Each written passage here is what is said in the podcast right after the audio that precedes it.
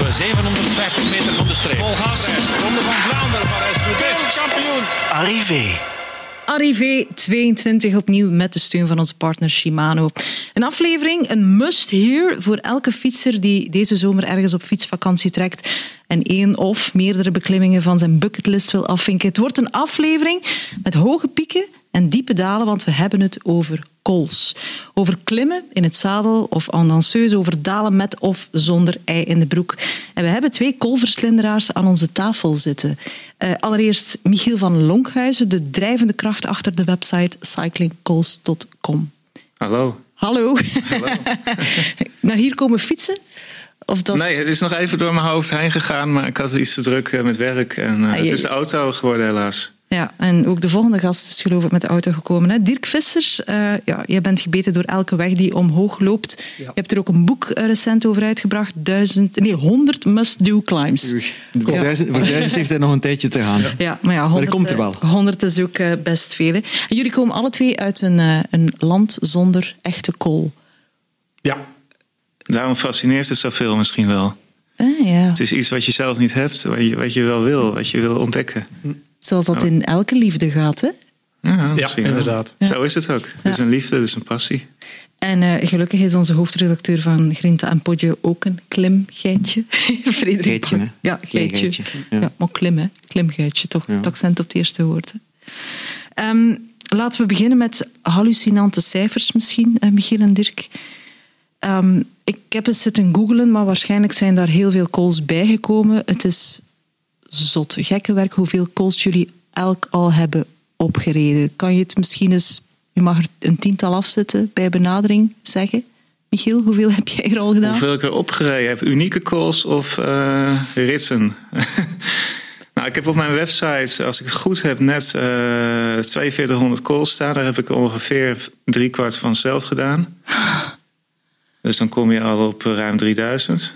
En daar staat geen enkele in België bij, dus dat zijn er allemaal uit het buitenland. Ja, heeft België calls? Eh, nee, hè? nee, maar ik, ik heb ook in het verleden veel in België gefietst in de. Doornica, in Doornica, Joubarou. uh, dat is een, een kool eigenlijk. Oh. De, was de Col heb je natuurlijk ook. Ja, dat ook, maar de Joubarou... Maar geen duizend hè? Uh, bij, bij Doornik. Ja, daar heb je ook een. Nou, misschien moet ik die nog eens gaan eh, opzoeken dan. Want kool is toch definitie als je van het ene dal naar het andere ja, bergpas. Pas, dat is al het zadelpunt in een, in een bergrug, dus de laatste, laagste passage tussen twee pieken waar je dan een weg doorheen kan leggen. Dat is dan officieel een kool. Overigens is, bevat cycling calls veel meer dan alleen calls. Mm Want een mond van toe, uh, om maar mee te beginnen, is al geen kool. Dat is gewoon een bergtop. Er zijn ook prachtige bergtoppen waar je naartoe kan fietsen. Of gewoon je fietst naar een plateau toe. Of je fietst vanuit een helling omhoog. Of vanuit een vallei, een riviervallei omhoog, totdat het dood loopt. Dat zijn ook, kunnen ook interessante en uh, zware klims zijn. Hm. Dus het is maar een naam, Cycling Calls. Ja. Hoeveel heb jij er al opgereden? Hm, ik kom nog niet aan Michiel zijn hielen. nee, maar toch ook best indrukwekkend. Dik 400, denk ik. Ja. Buiten België. Ja, unieke. Ja. Dus jouw boek kan nog wel een aantal uh, ja, ik heb, edities, uh, extra afleveringen krijgen. Ik sterk moeten selecteren bij het maken van het boek.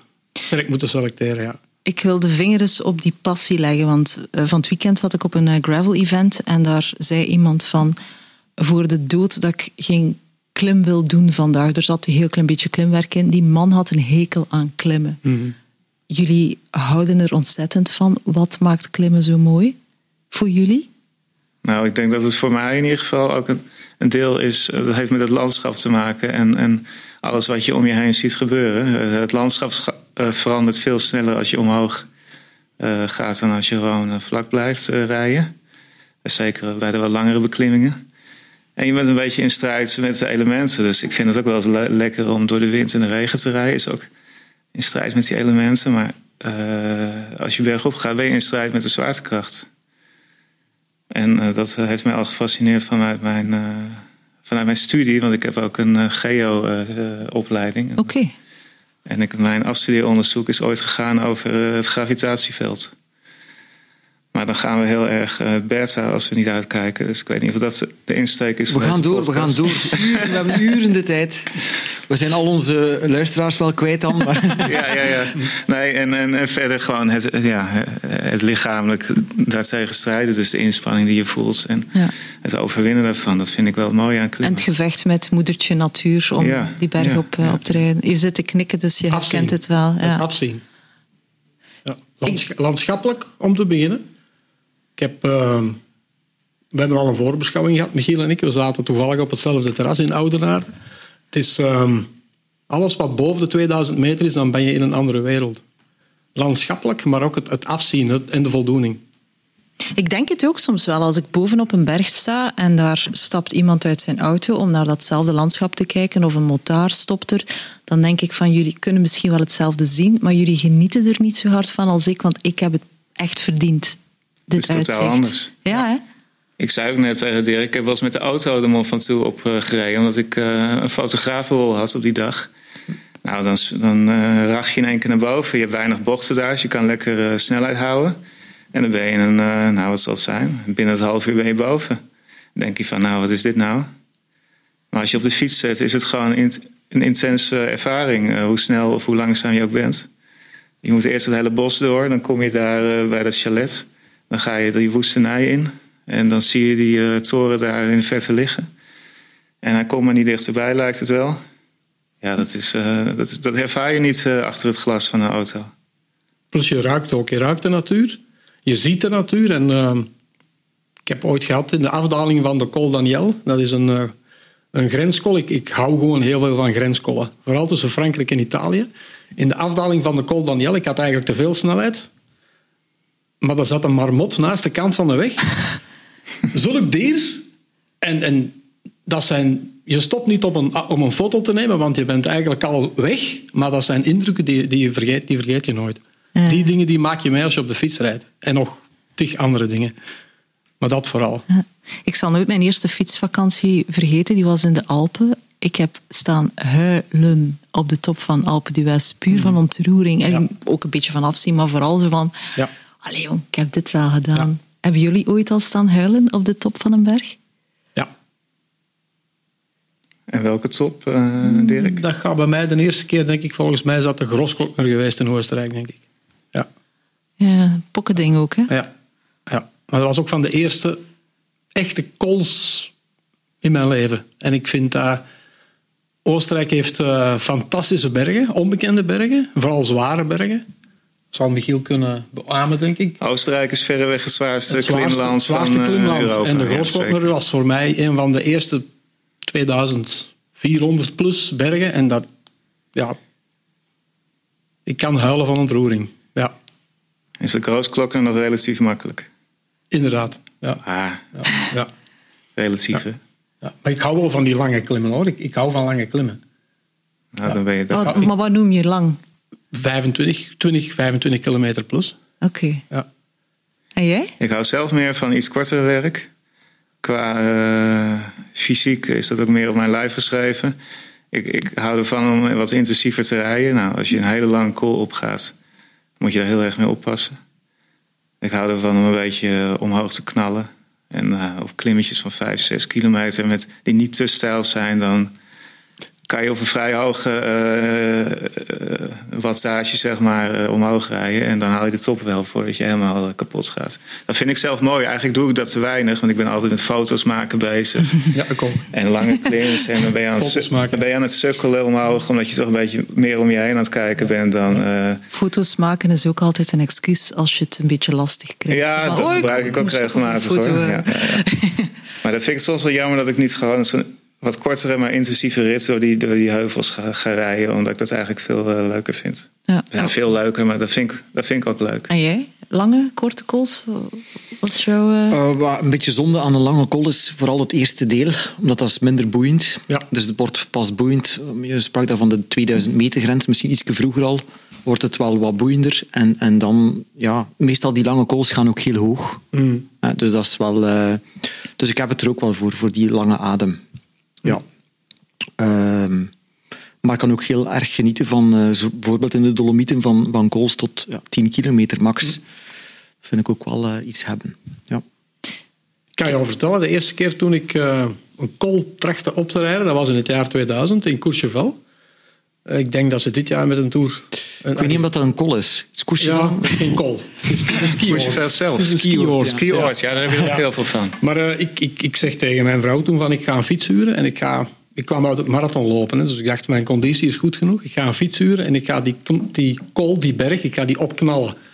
En ik begin en na twee kilometer ben ik gewoon moeten stoppen. En toen wist ik van, ah... Toch wat onderschat. Het is toch iets meer doseren mm. dan... Hop, we zullen in stel zoals de profs eraan vliegen. En, uh, en dan ben ik uiteindelijk wel boven geraakt. Dus dan heb ik terug aangezet, nog een keertje moeten stoppen. En ik dacht van, ik heb hier een superconditie met mijn hardloopverleden. Dat viel wel een beetje tegen. maar klimmen is precies ook zo het hoogste uh, goed hè? Voor, voor een goede fietser. Mensen hebben daar nog altijd iets meer bewondering voor dan iemand die goed kan liggen stoempen tegen de wind langs een mm. kanaal. Hè? Een goede klimmer. Maar kijk bijvoorbeeld naar hoe, hoe men renners, wielrenners, profrenners percipieert. Iemand die een bergrit wint, kan daar jaren op teren. Mm. Hè? Ja. Terwijl een sprinter ja, als die een sprint wint, die wordt, dat is al vergeten de volgende dag. Dan moet hij de volgende sprint, als die tweede wordt, is al een probleem. Mm. Dan is de vorige sprint die hij gewonnen heeft al vergeten. Dus ja, wielrenners die bergen, bergetappes winnen, die worden schijnbaar ja, meer geapprecieerd, ga ik niet zeggen, maar toch, het wordt minder snel vergeten. En uiteindelijk bij jeugdwielrenners toch ook. Hè? Ze nemen ze mee naar de Ardennen, laten ze daar een, een, een klimtijdrit rijden en dan beslissen ze al van mm. talent of geen talent. Ja, ja, natuurlijk, omdat je dan wel... Ja, je hebt andere parameters... Uh, je kan dan ook een klassement misschien rijden. Als je niet kan klimmen, dan wordt het sowieso niks in het klassement. Klimmen, klimmen tijdrijden, dat ligt niet. Hè. Het zijn gewoon dat zijn, helden. Dat zijn de zaken, uh, ja. Het zijn helden. Klimmers zijn helden. Kijk naar, naar Coppi, Pantani, Bahamontes, Van Impe. Maar het zijn ook heel andere inspanningen. Het zijn lange inspanningen. Zo'n sprintje rijden in 10 seconden. En daar wordt ook wel eens uh, laatdunkend over gedaan. Van ja, die mannen zitten de hele tijd in het wiel. En dan rijden ze de 10 meter voorop. En dan winnen ze weer voor de twintigste keer in het seizoen. Ja, ik heb me... Terwijl dat ook een kwaliteit is. Tuurlijk, toe, dank. is ook kwaliteit. Er hangt hier in het centrum van Vlaanderen. Ik zie dat er hier een aantal affiches ophangen van, uh, in de gang over uh, oude WK-wielrennen. en WK's wielrennen. En eentje van in Rijms 1947. En Theo Middelkamp, de mm. koning der mm. kermiskoersen, mm. is wereldkampioen geworden. In, en die kon geen berg omhoog, geen molshoop omhoog. Dus um, uiteraard moet je het ook... in het wielrennen is dat een beetje... Uh, maar, maar, maar met klimmers, inderdaad, is er toch... Er zijn boeken geschreven over, over klimmers. Ja. Uh, en er worden minder boeken geschreven over sprinters. Mm. Dat is wel een feit. Mm. Maar jullie hebben alle twee, behalve dan de website, heb jij ook al boeken geschreven over, uh, over bekende beklimmingen, toch? Hè? Ik heb een gids samen met een andere Nederlandse fietsschrijver, Richard van Ameide geschreven voor een, uh, ja, een concurrerend blad van jullie. Ik weet niet of nee, zeg maar fiets. fiets. fiets. fiets. Dus. Dirk uh, heeft een, Ik heb een bij zich, dus... Dat zullen we dan straks verbranden. We, zullen, we, zullen, het dan over, ja. over Dirk zijn boek hebben. Hè. De 100 must-do climbs. Het begint bij de Stelvio, het eindigt bij de Olympiaberg in Munk. Ja. Eentje die ik zelf eigenlijk niet ken. Die Olympiaberg. Zeg mij ook niks. Mm, waarom die? Um, dat, is, dat, is, eigenlijk een um, historische locatie. Dat is eigenlijk de locatie waar de Olympische Spelen in 72 plaatsgevonden hebben, in München. En wij waren daar gewoon toevallig... Van de aanslag? Was, was ja, ja. Ja, ja, ja. Wij waren daar toevallig op doorreis. En ik had mijn fiets bij, dus we waren eigenlijk op doorreis naar Italië. We hadden gewoon een paar dagen München geboekt. En ik had ergens wel iets gelezen over een klim op de Olympiaberg. Met kasseien. Ik zeg, ah, dat is toch interessant. Dus we hadden een hotel vrij, vrij dicht bij de Olympiaberg. En je kan eigenlijk die berg best wel vergelijken met de muur van Gerardsbergen. Stijl en kasseitjes ook. En het uitzicht is fenomenaal boven. Want je ziet eigenlijk heel het Olympische park. Het oude Olympische dorp waar de aanslagen gebeurd zijn. Je ziet het Olympisch Stadion. Dat zijn de verborgen pareltjes. Hè? Een hoogstandje, architecturaal in 1972. En ik vond dat dat eigenlijk in mijn boek moest. Ja, duizend meter, eh, duizend meter maar. Ja. Uh, echt uh, ja. een kort... Ja. ja. ja. Maar dat is ook wat ik tracht te doen. Dat is, ehm, iedereen schrijft over Alpe d'Huez, over de Ventoux. Iedereen schrijft over de Galibier, over de Stelvio. En ik probeer toch af en toe zoiets te te vinden waar niet iedereen over schrijft. Zelfs de postbank in eh. Nederland, Ja. eh, op de Veluwe is dat zeker. Hè? Ja. En terecht, de postbank. Dat is terecht. Ja, die hoort er Dat is zeker de in. mooiste klim van Nederland. Niet te verwarren met de postbank. Zoals, Ja. eh, Dat is de Deutsche Postbank. nou, in Nederland had je vroeger ook de postbank. Oké. Ja, en de is- Vanberg, staat die erin? Nog niet. ik ben er nog niet geweest. Dat is ook een- ook een mooie. Nee. Is de, kunstma- een, de kunstmatige berg. een dagje investeren in eh, drie uurtjes rijden naar het, naar het noorden van Nederland. Mhm. Nee, nog niet. Nou, dat is wel een eh, omweg waard hoor. Van Ja, absoluut. Weet ik. Ja. En hoe heb je juist die selectie dan gemaakt, 100? Want als je eraan begint, kom je toch... Ja, je hebt er al hoeveel? Drie, 400 gereden 400 intussen? plus, ja. 400 plus. Ja. Ehm, dat is gebeurd in de lockdown in 2020. Veel tijd, niet veel nagedacht, buikgevoel, vingerspitsengevoel en gewoon een kladblad genomen en beginnen schrijven. Computer weg. En dan heb ik mijn Excel-lijstje open gedaan. Een beetje aan het vergelijken geweest van welke niet, welke wel. Nog wel wat geschrapt. Er zijn er een paar uitgevallen, er zijn er een paar bijgekomen. En ik ben gewoon aan een ranking begonnen eigenlijk. Van 100 naar 1. Ik ehm, ben ook eens gaan neuzen op, de, op cyclingcalls.com. Heel veel, hè. Mm. Staan erop. Wat ik vooral leuk vind, is dat het ook een website is voor lijstjesfanaten. Je vindt daar van alles op terug. Eh, een lijstje van de langste, van de stijlste, van de calls met de langste stukken boven de 10%, calls met de stijlste kilometer. Ehm, de Passo della Forcella met een kilometer lang afzien aan 21,1%. Ja, dat is eentje die ik eh, heb toegestuurd gekregen door eh, een van mijn eh, vele volgers van de website. Ik krijg wel eens mail van mensen van ja, deze call moet erop. Hier heb je een foto of dit is de locatie. Dus kijk er maar eens naar. Ik kende hem helemaal niet en ik was er, toevallig was ik er wel in de buurt geweest die zomer. Maar ik had er wel heel erg ernstige verhalen van gehoord, dus ik heb het niet aangedurfd. Dat is één kilometer lang het stijlste stuk van de Koppenberg. Zoiets. Ja, het is, eh, het is een betonbaan. En er, er is ook een eh, filmpje op YouTube van te vinden... waar volgens mij een motorrijder daar omhoog probeert te rijden. Nou, dan... Normaal bij die filmpjes zie je die stijging niet zo eh, heel erg. Maar zelfs daar zie je hoe extreem het is op een filmpje alleen al. En volgens mij is er ook een, fil- een filmpje van een fietser... die daar omhoog probeert te harken. en nou, dan... Daar zie je echt hoe verschrikkelijk dat moet zijn, die laatste kilometer. Dat is een, Het is een breed spectrum, hè. Beklimmingen en. Ik bedoel, Dan heb je dat van die, van die rare gedrochten, laat, laat, laat het mij zo noemen. Maar dan heb je natuurlijk de, de klassiekers ook natuurlijk. De grote calls, de, de mythische calls. Ja, je hebt daar, eh, je hebt daar een breed spectrum in natuurlijk. Hè. Heel veel verborgen parels in de Pyreneeën bijvoorbeeld. hè. Ah ja, fantastisch. Ja. Cirque de Trumous is echt, dat is echt een verborgen parel. Lac Mar. Hij staat net in eh, de volgende grinta, staat Ja. Cirque de Tromous erin. Ja. Omdat dat, dat, dat is eigenlijk een, een fantastische beklimming. Hè. Dus eh, ja, dat is niet, niet, niet gekend, hè, niet geweten. Uh, Col de of hoe heet het? Ja, zo is Col de. Tante is de Ja. andere, dat is Gavarnie. Hè. De Port, Port de Bouchard, je hebt er twee. Je hebt er twee, ja. De die spitsen dan in ja, Gavarnie. ja. En die twee eigenlijk Ja. vind ik eigenlijk Ja. super mooi en Ja. worden bijna niet gefrequenteerd. Hè. Zeker, zeker ook niet met de Tour. En ook de, de, de beklimming naar de meren. Hè. Je hebt daar Lac d'Omar, Barrage du Cap de Long. Fantastisch, echt fantastisch mooi.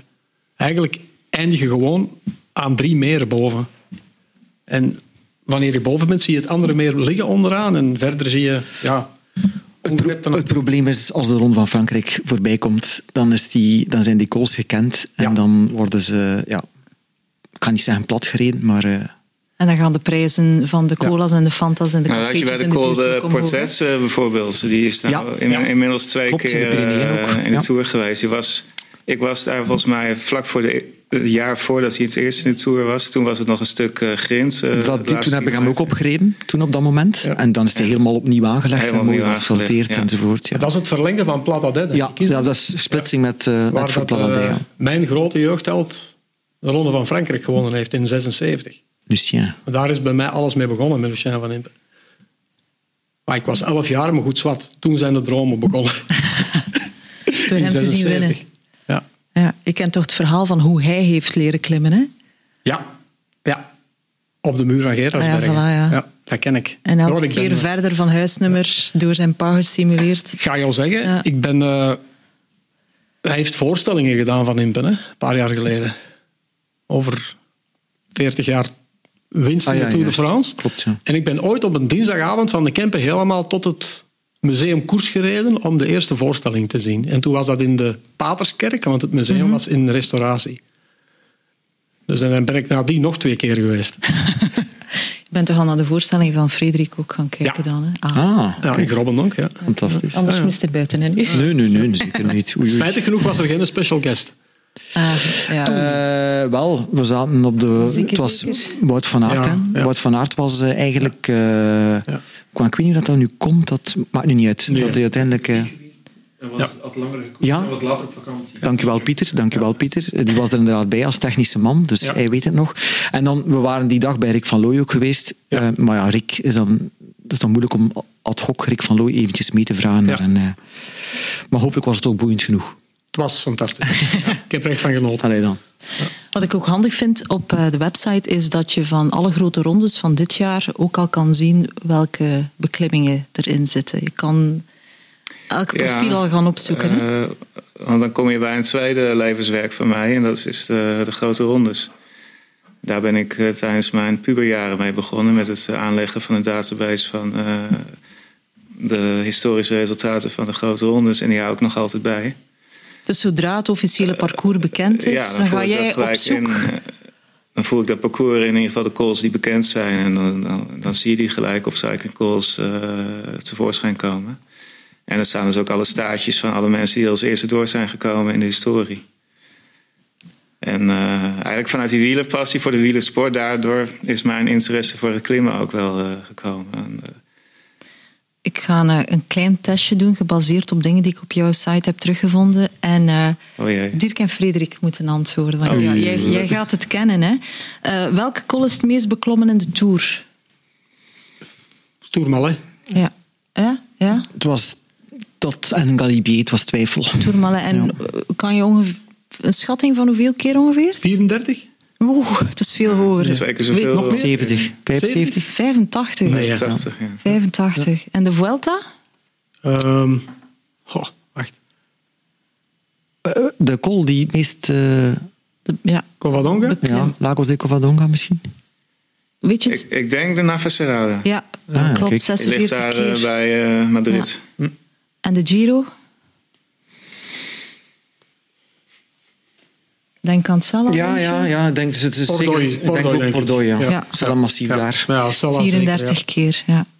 Ik wil heel graag jullie mening horen over de volgende stelling. Hoort een pokkenstijl oud geitenpad thuis in een grote ronde om een beslissende klimtijdrit te gaan leggen? Ik denk nu aan de voorbije Giro. Wat vinden jullie als klimliefhebbers? Ik denk dat het een prima eh, te rijden eh pad was. Ik heb heel veel van dat soort klimmen gedaan. Het, grootste probleem is denk ik eh, dat die renners misschien niet goed eh, geholpen kunnen worden als er iets overkomt. En dan krijg je die koersvervalsing. Nou hebben ze dat enigszins proberen op te lossen. Maar puur de, de route aan zich vond ik niet eh, eh, te extreem. Ik ben het Ja. daarmee eens. Ik vind dat de Muro di Sormano ook past in de Lombardije. Ik vind dat wel. Ik vind dat ook. Want er is wel een tendens om Ja. steiler en extremer te gaan, ook in de grote rondes. ja, exclusiever te gaan. En de Giro heeft wel altijd iets zo gehad van... We moeten zien dat we toch wat sensatie kunnen geven. Mm, Iets meer dan de Tour, maar dat hoort bij de, denk ik volgens mij ook bij de Italiaanse mentaliteit, is een verkeerd woord, bij de Italiaanse passie voor het wielrennen, denk ik. Ja, want de, eh, die grens wordt ook steeds verlegd. Hè? Dat Mm. was twintig jaar geleden kwamen ze als eerst met een Martirolo op de proppen. Ja. Dat was toen extreem en eh, onmenselijk en niet te doen. En nu eh, stelt het eigenlijk helemaal niet zoveel meer voor. Nee. Vergelijken met wat ze nu allemaal verzinnen. Nee, Dus ja, dat wordt steeds extremer. En op een gegeven moment heb, heb je wel ergens een grens dat je denkt van ja, dit slaat helemaal nergens meer. Maar je hebt ook eh, met Finestre en met Zoncolan en van die toestanden eh, en allerlei andere, zoals die Lussari, Monte Lussari eh, in de Giro. Ja, ze zoeken dat gewoon iets, iets vaker op dan in de Tour. De Tour moet het eh iets meer, eh, kan niet zeggen recht toe recht aan, maar mooi geplaveid zijn allemaal. Ook Col de la Loze hebben ze dan Ja. een paar jaar terug dan bijgenomen. Maar goed, dat is allemaal doenbaar. Hè. Ik bedoel, voor die profrenners is dat toch allemaal, eh, moet dat toch kunnen. Vanaf wanneer is het niet doenbaar, vinden jullie? Voor Als er koersvervalsing Ja, in het spel is, als er ja, koersvervalsing ja, als er koers, ja inderdaad. Dan- zeker eh, in zo'n laatste rit. Ja. Als het gewoon ook niet meer recht te zetten is daarna. Maar nu heeft niemand het gevoel dat, eh, dat dat, dat, dat- iedereen heeft toch het gevoel dat de beste heeft gewonnen, denk ik wel. Ja. Eh, Ja. Uiteindelijk, eh, zo- zelfs met die, die, die wissel, eh, daar kun je ook over discussiëren, maar uiteindelijk, eh, nee. Dus het gaat dan meer over breedte van de weg dan over stijltegraad. hè? Ja. Als, als Roglic nou verloren had op drie seconden, was er misschien meer discussie geweest. Dan had er meer discussie geweest. eraf, Ja, dat, dat, dat denk ik stomme gootjes. Ja. Maar goed, uiteindelijk, een ronde is drie weken. Hè. Jawel, natuurlijk. Maar dat Dus- kan nog, kan nog, dat kan nog evolueren hoor. Als je ziet in de bergen hoeveel, hoeveel paden er zijn die naar skiliften lopen die nog onverhard zijn. En stijl. Ik ben ook heel veel gaan stappen in de bergen. En als je dan van een top komt te voet en je gaat over zo'n skipiste of een, of een onverhard pad waar de 4x4's omhoog rijden om praktische redenen, als, als ze die gaan asfalteren. Nou, dat gaan ze doen, want eh, ze zijn al met de Col de la Loos eh, begonnen. Ja, ja. En daar e- één dal verderop eh, zijn ze ook met een col bezig. Op zich vind ik dat een goede zaak. En eh, ja, er, valt steeds minder sneeuw, dus ze moeten wat anders verzinnen daar. Ja. Dus dan gaan ze zich Ja. richten op eh, andere sportieve... eh Jullie werk gaat nooit af zijn op die manier. Nee, ja, er wordt alleen maar meer. Of wel al die skispistes die gaan geasfalteerd worden de komende decennia. Ik, ik, ga, ik heb gewoon Die database gaat ontploffen. Die gaat ontploffen. ik heb een tweede leven nodig, sowieso. Ja. Dat weet ik nu al. Ik ben 58, ik heb gewoon een tweede leven nodig. Rijk trouwen en niet meer werken, dat is misschien een optie. Ja, dat is een optie. ja. Hoe stijl mag het voor jullie persoonlijk worden? Stijl. Ja? Ja. En dan doe ik het nog, probeer ik het nog met een racefiets te doen. Maar stijl, laten we zeggen, hangt er een beetje vanaf. Ik kan pieken van 20% kan ik aan. Maar of ik dat ga aankunnen, een kilometer aan een stuk, dat weet ik niet. Ik weet het niet. Ik, ik wil vooral niet afstappen. Punt. Dat is, Uiteindelijk, dat is uiteindelijk een is het allemaal eh, een kwestie van welk verzet je hebt. Hè? Ja, ik heb voor het moment heb ik van achter een 32, 34, 32 rijden. Kan nog kleiner, hè, want je hebt al een 34 van achter. Maar ik Ik probeer wel zoveel mogelijk mijn gravelbike te vermijden. Ik heb één keer met een mountainbike meegenomen op vakantie en dat was in het Lake District in Engeland. En daar heb je de Hardknot Pass en je is eh, tot 30 procent. Ja. Over een strook van 200 meter. Ik heb die overwonnen, links, links van de weg, want het is, je moet links rijden, dus, en dan zo een, echt een geitenpad, En zonder te zigzaggen? zonder te zigzaggen. Ja, de weg was smal, dus ik kon niet zigzaggen, want er kwamen auto's. En ik moest langs dezelfde kant terug afdalen, want anders moest ik, ja, zat ik gewoon compleet in de verkeerde richting. En ik, ik geef eerlijk toe, ik heb dat wel zo 100 meter te voet gegaan, want ik durfde eigenlijk, durfde eigenlijk niet, dat stuk van 30% niet dalend nemen. Ja, ik durfde dat wel, maar ik heb geen risico's gepakt. Ik had al schijfremmen. Ja. Eh, dat is best eng daar. Ik heb daar ook gereden en precies op dat steilste stuk Ja. kwam een Range Rover eh, met tegemoet. Dus ik moest vol in die binnenbocht eh, door. Ja. Neus op het stuur. Alle spieren aanspannen, hopen dat je overeind blijft. Maar het zijn wel die streken die ik ook wel de komende jaren ga opzoeken. Ja, Hoe uitdagender en... ja, ja natuur vooral. Dan denk ik aan Schotland, Noorwegen, Roemenië. Ja, Maar dan kan je op de Britse eilanden je lol op. Hè? Hele Ja. korte, venijnige hellingen. ja. ja. Hele ja. steile stukken, UK heel mag je niet onregelmatig. onderschatten. Ja, mag je echt niet onderschatten. Ik vind het ook fantastisch. eh. Dat is nu iets waar wij, of allee, waar de doorsneefietser Ja. niet onmiddellijk gaat aan denken om oh, ik ga op fietsvakantie naar Engeland. En je hebt daar het hooggebergte gevoel. Hè? Dus die heuvels die zijn Ja? misschien 600, 700 meter hoog. Ik vind dat wel. Ik vind dat je daar het gevoel van de Pyreneeën kunt hebben. Dat is gewoon groen. Daar staan planten en bloemen in bloei in de zomer. Ik denk aan slecht weer vooral. Nou, dat valt mee. ja. Voor mij is dat de onbekend En, terrein. en automobilisten die niet kunnen omgaan met fietsers misschien? Nou, ik moet, Ik ben al in Schotland geweest en In Engeland, zo weinig eh, fietsers. alle wegen zijn heel smal. Hè? Het zijn Ja. allemaal hele historische, eh, authentieke wegen. En zelfs de provinciale wegen zijn heel smal. Ja. En als je bijvoorbeeld, ik, heb ook in de Peak District gereden. En Cool. dat is een heel eh, druk eh, gebied tussen al die grote steden, Manchester, Sheffield. Ja. Maar dan rij je wel door de heuvels. Maar als je op een iets doorgaande weg rijdt, eh, en dan rijd ik dan in de, een beetje aan het eind van de middag in de avondspits, dan kan gewoon één kolonne aan auto's, eh, allemaal vlak langs me. Want het is daar heel smal, al die baantjes. Hm. Dus op een gegeven moment, dat vond ik echt doodeng. Op een gegeven moment zat ik gewoon zo op mijn, Te op mijn fiets te rijden. van, steeds, hou afstand alsjeblieft. Want het, ze gingen echt rakelings langs je heen eh, achter elkaar. En toch zeg je ga naar Engeland. Nou, die, die, die wegen zou ik niet opzoeken. Maar je hebt er fantastische singletrack weggetjes waar helemaal niemand rijdt. Op, op die... Op die uh... Maar dan moet je dus off-road gaan. Nee, nee, nee. Liever of, Niet per se, want Gewoon, op de eh, countryside heb je wel dus minder verkeer. Het gaat, het gaat vooral over de verbindingswegen. Maar ik heb dat eigenlijk niet zo ervaren. Want ik heb ook in het Peak District gefietst. Maar allicht dan 's ochtends, denk ik. Niet eh, in de avondspits. En bij mij viel dat mee. Als ik, dan, als ik dat dan vergelijk, vorig jaar zat ik in Luca in, in juli. En het was daar gewoon pokkenwarm overdag. En ik ben daar gewoon s morgens om kwart na zes op de fiets gesprongen om, om mijn klim te doen. Voor het ontbijt. Twee repen, een banaan en weg.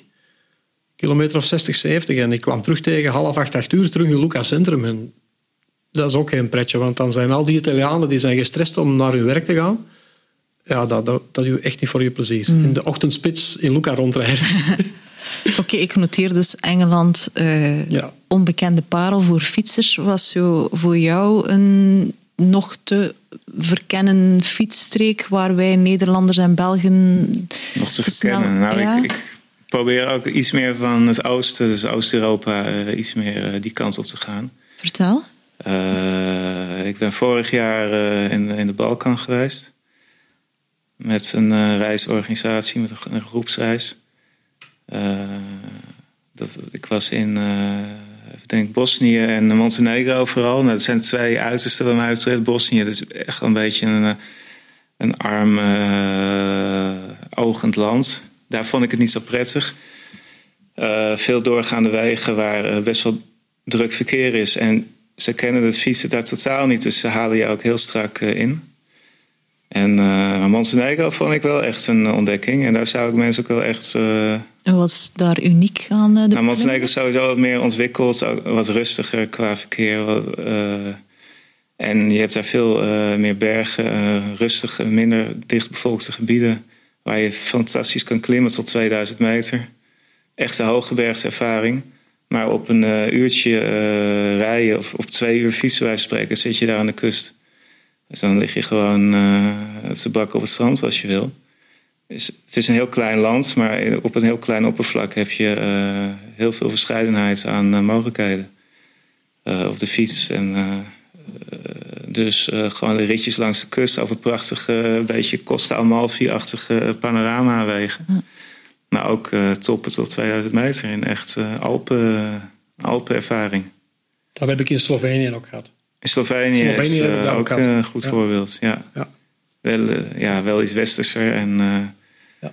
eh, van, de, van de voormalige Joegoslavische landen is Mhm. dat eh, het meest westerse. En toch las ik dat eh, op jouw site de Van Toe nog altijd de meest opgezochte beklimming is. Hoe komt het? Ik vind dat een lelijke berg, sorry. Eh, hoe komt dat toch dat, dat Belgen-Nederlanders daar dat toch beschouwen als de klim van je leven, nog altijd? Nou ja, ik heb de Toe toch eh, misschien wel vijf, zes, zeven keer gedaan. En dan denk je van tevoren, ja, moet ik nou weer die Toe op? En eh, god, eh, ik, ik ken het allemaal wel. Maar het is iedere keer toch wel weer, toch wel weer een bijzondere ervaring. Dat je toch op die top komt en, en, en de, de, sfeer daar. Alle, er zijn altijd andere fietsers. Er is alles wat te beleven, wat te zien. Er gebeurt wat. Je ziet fietsers van allerlei pluimage. Mensen die er een hele dagtocht van maken. En echte kleppers die daar in eh, anderhalf uur of sneller naar boven eh, rammen. Dus zelfs jij krijgt, er nog een kick van. Ja, ik vond het toch altijd nog wel weer toch wel leuk om weer eens een keer op de Van Toe te zijn. Jij ook? Ja. Allee. Ik heb hem vorig jaar Ik in had nu echt verwacht dat jullie twee, Ja. twee gingen zeggen van... Maar ik heb wel een dubbel gevoel hoor. Zo, eh, ik, heb, ik heb de Sinclair gedaan in 2006 en dan ben ik er eigenlijk twaalf jaar niet meer geweest. Bewust. En dan heb ik altijd gedacht van, voor mij is hem overhyped. Ik wil echt iets gaan doen wat iemand anders niet doet. En dan ben ik terug geweest in 2018 en ik had hetzelfde gevoel als Michiel hoor. Maar het heeft ook te maken met de streek. Het heeft sowieso te maken met de Provence. Met het zomer- en het vakantiegevoel. En van zodra dat je de chalet voorbij bent, dan ik, dat is zoals op de tijden, dan ben je gewoon in een andere wereld. En dat heb ik op, op Tenerife heb ik dat ook. En dat is... ehm, plus die... Klim je ja, nog langer hè, dan ja, op Van Toe, soms de- 30 Die berg is gewoon legendarisch. Ja, Andermaal, hè, de Tour. Daarom is die zo. En Mm. Ja. natuurlijk omdat Sporta daar heeft, Ja. is neergestreken. En, en daarom bij Vlamingen is dat natuurlijk... eh, Maar dat is, dat is hem juist. Hè. Ik neem nu Alpe d'Huez. hè. Ik heb Alpe d'Huez één keer gereden. En dat is een legendarische berg. En in elke bocht hebben we een mooi bordje staan. En ik heb ook elk bordje gefotografeerd. En, maar uiteindelijk is Alpe d'Huez dat is gewoon een lelijke berg. Eens. Maar dat is een bekende berg omdat een Tour die het bekend gemaakt heeft. Punt. Nou, ik vind het toch. Er zijn eh, echt talloze van die beklimmingen naar skistations. In, eh, vooral in Frankrijk heb je foeilelijke Ja. snelwegen. omhoog. Volledig akkoord. Ja. En ik vind Alpe d'Huez nog een relatief eh, leuke klim naar een ski Ja. wordt. Ja. En Ja. ik, Daar volg ik u wel in. Ja. daar volg ik u inderdaad wel in. Ik ben, ben ook geen, geen superfan van, van Alpe d'Huez, maar het heeft wel karakter. Het heeft een DNA. Die col heeft echt een DNA. En dat vind ik toch wel leuk aan een col. hij is relatief ook wat steiler. Eh, meestal liggen ze aan 6, 7 procent. Dat- dat- vind ik trouwens het leukste klimmen eigenlijk. dus niet, niet de stijlste dingen. Eh, liever iets regelmatiger, waar je pacing kunt doen, waar je je op verbetert. En ik vind dat klimmen altijd ook gepaard gaat met vorm natuurlijk. Hè. Ja. Als je in vorm bent, als ik in vorm ben, dan, dan klim ik ook veel liever natuurlijk. Dat is normaal. Ja. Ik, ik, landschap is natuurlijk een belangrijk element en dat zal naarmate ik ouder word ook wel meer en meer komen. Maar ik vind dat ik nog altijd, ik vind nog altijd eh, pacing zoeken zo naar de limiet, naar dat ritme, naar... eh, dat, dat spreekt me toch ook echt aan in, eh, in We hebben het in de vorige podcast, eh, ging rond de beter worden gehad, over ideale klimritme. Eh, Jim van den Berg die zei toen dat ofwel fietsers er te snel opvliegen, ofwel de hele tijd onder hun niveau blijven. Dat ze te comfortabel bovenkomen. Hoe zit dat bij jullie? Ik denk als je... Als je allee, ik denk dat we allemaal redelijk wat fietskilometers op de teller hebben van hè, de voorbije jaren en tientallen jaren. Ehm, en dan leer je je lichaam toch wel een beetje kennen. Als je zoveel bergen omhoog fietst of klimmetjes omhoog fietst, dan weet je wel, weet je wel eh, hoe dat je dat moet aanvliegen, denk ik, zoiets. Ja, het, Ja. het enige probleem wat ik nog wel eens heb is dat mijn motor eh, overkookt. Ik kan niet zo heel goed tegen de hitte. En als, als, ik mezelf niet, als, ik, als ik er niet in slaag om eh, mezelf goed genoeg te koelen tijdens een lange klim, dan gaat het wel eens mis. Ja. Maar dat heeft niet, niet zozeer met inspanning te maken, maar met oververhitting. Maar het is zoals Frederik zegt, je- ik ken mijn lichaam al 40 jaar, bij wijze van spreken.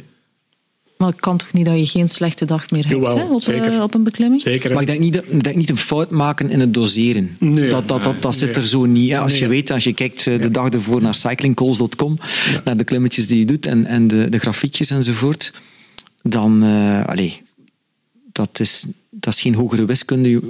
Dose- doseren een vind ik. Tuurlijk, bijvoorbeeld, we hebben het in die Beter Worden podcast gehad over, eh, even over de Transalp, die ik dan binnenkort ga fietsen. Dat is een wedstrijd, dat is een rittenkoer, daar, word je natuurlijk wel geprikkeld en eh, je moet, je moet mee. Hè. Die eerste beklimming, meestal is het start en wordt er meteen geklommen. Dus je moet ja, soms even een keer, liever niet te veel, maar een keer over de tour gaan ook. Ja. En eh, dat, dat is wel even, eh, dat, is, dat is een ander verhaal Ja, natuurlijk. maar zij klimmen liever voor de beleving, hè? Toch? Ja, ik ook. Hè. Ik ook hè. Voor, voor heel de rubriek die we hebben in Grinta al jaren, hè, de bergen. Hè, en dat ook waar, waar een boek, meerdere boeken zijn uit, uit voortgevloeid. Ja, dat is natuurlijk wel... eh, dat, dat, dat is voor de, de momenten. Hè. Dat is voor de, ja, dan capteer je een call en dat, dat, dan laat je dat op een andere manier doordringen. Hè. Dat is anders dan dat je in een in de weinig momenten dat ik dan in een wedstrijd of zo eh, eh, een call omhoog rijd, is dat toch wel iets anders. Maar jij, jij rijdt met een vermogensmeter? Dan? Eh sinds vorig jaar, ja. Op de calls, hè. Ja, in de calls, ja. Dan kan je het natuurlijk sowieso beter doseren. Dat kan je, maar goed, daarvoor gebruik ik dan... Op zich, eh, je, kan beter doseren met een vermogensmeter, sowieso, ja. Zeker in wedstrijd ook. Dat je, dat je zegt van, oké, waar zit ik nu in, in dit groepje? Hoe lang is deze call nog? Wat kan ik aan? Eh, enzovoort. Dus dat, dat geeft wel een goede indicatie. Als je helemaal goed eh, geprepareerd bent voor zo'n tocht, je bent helemaal fris en je, je komt bij de eerste call aan en je gaat puur op gevoel omhoog, dat, dat het wel risico is dat je iets te intensief eh, begint. Ja, natuurlijk, maar, maar eh, dat hangt een beetje af van fietser tot fietser. Ik, ik ben, ben, ben al zelden, ik kan mij geen moment indenken dat ik al helemaal totaal los heb gezeten. Dus ik heb altijd, terwijl dat mijn maatje waarmee dat ik dan ga fietsen, dat die veel meer, eh, ja, als het op is, is het op bij hem. Ja. En dus die heeft niks meer open. Bij mij, ik ga nog altijd nog iets hebben in die tank ergens. mij ook Dus dat is een bepaalde reserve die ik dan inbouw, denk ik, of zo. Ja. Met dat klimmen, dat ik toch ergens iets gereserveerder ben en toch nog altijd iets over heb. Op- een call die gemiddeld 6 tot 8 procent is, durf ik wel eens, eh, durf ik wel eens zeggen van in het begin, ik ga erin vliegen. Ga Ja, niet- zeker regelmatige calls. ik Dat ga dat niet doen op de zoncall aan. eh, eh, regelmatige calls waarbij, dat je, dus waarbij dat er echt wel een, een, echt een ritme kan gevonden worden. Mhm. Dan, Daar heb je die profielen voor. En dan weet je precies waar je aan begint. Ja. En dan denk ik, oh, nog twee kilometer, 7 procent. Dan Ja. ben ik boven. Ja, maar natuurlijk, het probleem is altijd met die gemiddelde Ja. percentages. Natuurlijk moet je altijd mee opletten, dat weten we allemaal. Hè. Een Ja. gemiddelde percentage van een call kan soms heel ver- een vertekend beeld geven, natuurlijk. Hè. Je Ja. kan daar, als er bijvoorbeeld een afdalingsje zit in de call, eh, en dan zou je voor, bijvoorbeeld denk aan de, de Croix de Fer bijvoorbeeld, hè, eh, de kant vanuit, eh, die ze op de, Mar- vanuit de Marmot doen. Ja, dan plots zit daar dat stuk afdaling en dan moet je dat ook weer gaan... Wie dat niet goed heeft bekeken, vooraf kan voor een serieuze verrassing komen te staan. Ik herinner mij nog toen, ja, websites bestonden toen niet. De, de eerste fietsvakanties die ik deed, dan had ik zo hele dunne Ja. boekjes gekocht met de bekendste beklimmingen in de nog, Alpen en de bekendste beklimmingen in de Pyreneeën. Ja. En dat was Ja, dat elke avond eh, boekjes. studie, studiewerk, hè? Altigraaf. Ja, daar is voor mij een beetje mee begonnen. Ik, Ja. ik had die boekjes ook eh, in Frankrijk eh, zien liggen, Ja. gekocht. En daar is die fascinatie wel mee begonnen. Ja. Op een gegeven moment ben ik dat zelf gaan doen. Toen was het mapjes meenemen in je achterzak, de route uitstippelen en vertrekken. Oh nee, nee, ik had zo'n afschuwelijk ehm, stuurtasje. Oké. Een plastiekje bovenop waar dat dan die kaart onder kon. En, eh, Ja. ja, idioot als ik die fiets, eh, de foto's van toen eh, terugzie. Maar ja, GPS en zo had je niet. Hè? Dus je kon die, dat is ook wel een stuk makkelijker geworden nu. Maar dat is Als natuurlijk je wel interessant. Rijdt, Als je dan nu- zie je die Ja. profielen ja, dan zie gewoon je, op je zie je GPS. wat eraan zit te komen natuurlijk. Hè. Bijvoorbeeld in zo'n Transalp, maar ook bijvoorbeeld ja, in welke. Je ziet Ja. perfect. Is dat nog acht kilometer klimmen. Of, eh, ja. Het heeft ook heel veel te maken met, met wat je die een dag al gedaan hebt. Ik durf zo wel eens, als ik op locatie ben, en met een auto springen, anderhalf uur rijden om een call te doen die ik per se wil doen. Twee weken terug was ik nog in het zuiden van Frankrijk. Had ik al iets zuidelijker geboekt vanwege het slechte weer. En het was nog aan het regenen onder Lyon. En dan besloot ik 's morgens van ik rij- ga twee uur en een half rijden, want ik ga naar de Mont, Aigual in Ja, Espagne. ook Mooi weer. ja. Oké, het was koud op de top. Mooi weer. Historische call. De renner. De renner. ja, speelt zich Krabbe. daar af, hè? Ik wilde, ik wilde de renner achterna en ik rijd naar de Mont Aigual. Dus je rijdt twee uur en een half met een, au- met een auto om een rit te doen van 80 kilometer. ik ben ook al wel eens naar de Zoncolan gereden. Een uur en twintig in de auto om de te doen. Maar je kan ook drie calls op een dag doen. En de laatste call kan de minst zware zijn, maar die kan toch gevoelsmatig de zwaarste zijn. Je neemt alles mee in je rugzakje, hè, zegt, Ja. zegt Ja. Kouwer. Ja. Alles wat je ervoor Ja. gedaan hebt. Ik- Dan, dan neem ik het Cella-rondje. hè. Dus de Pordoi had ik als laatste. En de Pordoi is niet, ook niet echt de moeilijkste call. En toch was dat zo van... Had ik u te weinig gegeten smiddags? Ik weet het niet. Dus een call van 7% gemiddeld is niet altijd de gemakkelijkste omdat je hem als laatste neemt. bij wijze van spreken. Ik ben blij ook dat je even hiervoor zei van ik rij met een 32 of een 34 achteraan. Er is een tijd geweest dat je als je naar de fietsenwinkel ging en vroeg om een grotere vertanding achteraan, of een triple zelfs, hè, toen er nog triples waren, dat je als antwoord kreeg van, ja maar meske, als je daar niet mee eh, kunt Ja. klimmen, dan moet je er gewoon niet aan beginnen. Maar die tijden zijn wel voorbij. Er wordt Ja. echt voor comfort gekozen. Ja. Ja, ik, ik, ik- mijn, mijn eerste was een 39, 25 Ja. en dan eerste fietsvakantie Ja. 39, 27. ja, bij mij ook, denk ik. Ja. Ik rijd nog steeds met 39, 27. Ja, maar, dat, ja, want dat, is, dat is straf. Want als, je daar dan, als ik dat nu bedenk en met het verzet dat ik nu trap, bijvoorbeeld Cirque de Tromoes, dat was mijn eerste call in 2003 zeker, of zo. Ja, 2003. Dat was mijn eerste call, eh, was eh, in de Pyreneeën, Luce Saint-Sauveur, standplaats Luce Saint-Sauveur, mijn eerste calls. En nu doe ik hem, vorig jaar heb ik hem, heb ik hem opnieuw gedaan. Ja, dat is met een, eh, eh, dat is met een 36... eh, nou, dan weet ik niet meer wat, wat het dan uiteindelijk eh, achteraan... Maar in ieder geval, dat is ongelooflijk hoe dat, dat geëvolueerd is. Je rijdt toch even rap of rapper, hè, trouwens. Allee, of, dat maakt nu niet... Ja, ik, ik, rijd, dus ik, ik, ik zeg net, ik rijd nog steeds met 39, 27. Dat wil niet zeggen dat ik Vrij hard zwaar, rijd, maar toch? Zit ik meer gewoon eh, lekker te stoempen. Ja. ze- dan hopen dat het niet zo lang eh, duurt. Het heeft veel Ja. te maken met wat type, wat type klimmer of renner je bent. Als je souplesse wilt, wilt rijden, dan is dat altijd makkelijker om iets kleiner te kunnen schakelen. Maar ik ga op die 32 ook niet per se op die 32 gaan om, om een koffiemolenverzetje te draaien. Nee, maar het is psychologisch. Hè? Ja. Op het moment dat je tikt en dat je weet van ik heb nu het laatste kransje beet, ik heb het niet meer over. Ik vind dat mentaal gevecht ook. Van oei, als ik het straks lastig krijg... eh, iedereen kent het toch? Hè? Dat Jawel. toch nog zo met vingertje eens gaat voelen van Ja. heb ik mij toch niet vergist? Zit er niks meer op? Ja, dat ken ik heel goed. Ja. Nou, ik heb het ook wel eens andersom, eh, of de laatste jaren wel vaker. Dan gun ik het mezelf om gewoon lekker direct bij de eerste call op mijn lichtste te gaan rijden. Dan zeg ik gewoon, ik ga vandaag de hele, hele tijd op mijn lichtste rijden. En dan kom ik overal boven. Maar dan eh, hoef ik me niet eh, te veel in te spannen aan het begin. Lekker doseren. En dan eh, komt, lukt dat prima met die lichtste versnelling. Ik heb toch ooit, denk dat dat de eerste fietsvakantie was, dat ik in de, de, bij de fietsenmaker in Bourdoisan binnengegaan ben om achteraan nog een 28 te laten opleggen. Want ja, dat was toch wel welkom om nadien al te doen, op, te, op te rijden. Ehm, we hebben het nu al de hele tijd over bergop gehad. Ehm, ik, ik was met mijn buurman aan het babbelen en hij zei, ah, het gaat over klimmen, vraag ook eens iets over dalen.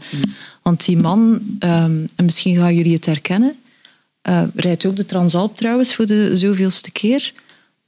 Zodra dat hij boven de 60 per uur afdaalt, overvalt er hem een schrik. En dan begint hij te denken aan alles wat er kan gebeuren. Steen op de weg, eh, fietsmankement, eh, hond die overloopt. Ja. Eh, er pakt iets over en het durft niet sneller te gaan. Overkomt dat jullie soort dat ook? gedachten heb ik ook eh, vaak genoeg. Maar voor, zolang ik niet vind dat ik onverantwoord bezig ben, dan eh, geef ik daar ook geen gevolg aan. Eh, ja, Ga je sneller? Eh, sorry? Ga je sneller? Ik, ik- over het algemeen ga ik niet zo eh, hard omlaag. Meestal laat ik een beetje rollen en kijk ik om me heen. Eh, zoals ik al zei, ik ben meestal een, een fotootje aan het maken. Ga ik nog even naar mijn achterzak. telefoontje erbij, één hand aan het sturen en knip, Toch niet in de afdaling? Jawel, maar niet op hoge snelheid. Dan, dan ga ik eerst een beetje afremmen naar de, de, de- weet ik veel, wat zal het zijn, maximaal 40.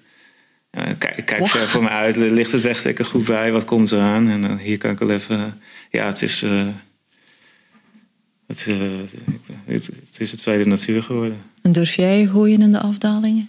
Als het wegdek goed is, wel. Gewoon... Lotaré bijvoorbeeld, richting Briançon. Ja. Of eh, twee weken terug, de Oh ja, dat is echt wel natuurlijk recht toe recht aan. Ja. Hè. Dat is, De dat is, snelweg, eh, ja. Dat is een snelweg, dat Ja. is... eh, Ja, maar ik ga... Bij mij is 80 toch ook de limiet, hoor. Ja, Ja, de wel snelheid zegt niet zoveel. Hè? Als jij op de loterij 80 per uur naar beneden gaat, dan voelt dat, eh, dat heb je niet eens in de gaten. heeft dat je heel- zo snel rijdt. Maar als je over een heel klein eh, baantje, ja, nee, dan niet. dan is 80, on- 80 ondenkbaar. Dan is 40 per uur voelt al eh, als eh, keihard. Het heeft ook te maken met, met de kwaliteit van je fiets. Ik heb vroeger reed met een aluminium frame. En dan, dan begint die fiets toch iets meer te... Tegenover een, een deftig carbonnen frame, dat is wel een verschil. Ja, maar ik, ik laat toch zeggen dat ik... Ja, zo tussen de 40 en de 50, 60, dat is mijn gemiddelde snelheid om naar beneden te rijden. Maar ik eh, ben iemand die vooral vooruit kijkt. Naar de weg. dat is cruciaal. Bij, Dat is cruciaal. bij het dalen. En, en op, op, op de GPS Zo ver mogelijk vooruit zet ik altijd mijn routemapje op. Van mijn uitgestippelde route, zodat ik ook een beetje kan zien van, ah, komt er ginder ver. Want je, ziet- je ziet een haarspel... Een beetje uitgezoomd Ja. dan. Ja, een beetje uitgezoomd, dat je ook de haarspelbochten van ver ziet aankomen. Of toch een beetje van, er zit een knik in de weg, een redelijke knik, ik moet naar rechts, ik moet... En ja, wat ook een heel, grote, een heel grote factor is, is het verkeer. Heel belangrijk, het verkeer. Als er weinig verkeer is, dan, ehm, dan rijd ik veel relaxer naar beneden tegenover op een autosnelweg. En ehm, als er dan nog campingcars in de weg zitten, dan is het, eh, dan is het helemaal... eh, Maar soms ga je als fietser sneller, hè? Absoluut. Niet Lekker. soms, meestal. Lekker op de bumper hangen, even eh Ja. sauna touringcar inhalen. Meestal. En dan, eh, En die soms, stank van die uitlaat. soms dan stop ik wel, als ik die echt niet kan voorbijsteken, dan stop ik vijf minuten en dan, dan drink ik of dan neem ik Ja, een foto, of want dat kan ik echt niet. Ja. Ik denk dat je, dat is mijn ervaring, dat je heel snel kan dalen als je een goede techniek hebt. Ja, Eh, en eh, wat bij, is mij is dat in, techniek? bij mij is dat in de laatste jaren flink verbeterd. En ik mag zeggen dat ik een zeer goede daler ben Hm. geworden. Maar er zijn mensen die ook schrik hebben op lange stukken, hè, op lange rechte Ja, stukken, omdat dat je gevoel dan de van, dat gevoel van dat, oei oei, eh, maar nu ga ik wel snel. Wat als, dat gevoel heeft iedereen wel Ja, een keer. ook, ja. Dat heeft iedereen wel niet. Omdat je op heel dunne tubes niet meer, maar bandjes nog altijd wel fietst. Oké, ze worden altijd iets breder, maar blijft hetzelfde. Het is geen auto hè, waarmee je op de... Op de eh, Mm. Nee. ja, het sneller dan, va- vaak sneller dan wagens, zoals we al aangaven. Ja. Dus dat gevoel is er wel. Maar techniek is cruciaal. Wij gaan elk jaar naar de Dolomieten met de lezers, binnenkort op, opnieuw. Ja, daar, daar geven wij telkens eh, een aantal infosessies van kijk, zo moet je, moet je dalen. Hè, een aantal eh, cruciale zaken. Ver genoeg vooruitkijken. ehm, eh, afremmen voor de bocht, niet in de bocht. Eh, altijd eh, punten zoeken in de verte, vooruitkijken, maar wat komt er aan, wat ligt er verder? Zoeken naar richtpunten. Het, het verhaal van de apex, hoe dat je een bocht moet nemen. Altijd aan de, aan de zijde, niet naar het andere rijvak gaan, want we zijn niet in koers. Dat durven mensen ook al een keer te doen. Dus je, je stuur onderaan vastnemen. In de je hebt meer in de beugel onderaan ja. vast en niet aan de, aan de shifters. Je hebt veel meer controle. Allemaal dat soort van cruciale zaken. En ehm, bochtentechniek en remtechniek is daar ook een heel belangrijke factor in. En, en zo kan je echt wel, en door het aldoende leert men, als je natuurlijk v- langer in de calls bent, natuurlijk als je het vaker doet, evident, eh, en je bent niet constant aan het denken aan wat als, wat kan er gebeuren, dan, en, en je kan snel gaan door, en, en tegelijk heel veilig te werk gaan. Snel en veilig, dat gaat. Dat gaat. Dat gaat effectief. En dat denk, mensen denken dat ze moeten naar dat linkerrijvak gaan, het andere rijvak, om die een bocht, die een apex te zoeken. En aan. Nee, helemaal niet. Ik, heb, ik zie van alles. In, in, ik zit nu weer op die Transalp, omdat hij eraan komt, maar ik zie daar van alles gebeuren. Terwijl dat, die weg is daar niet afgesloten.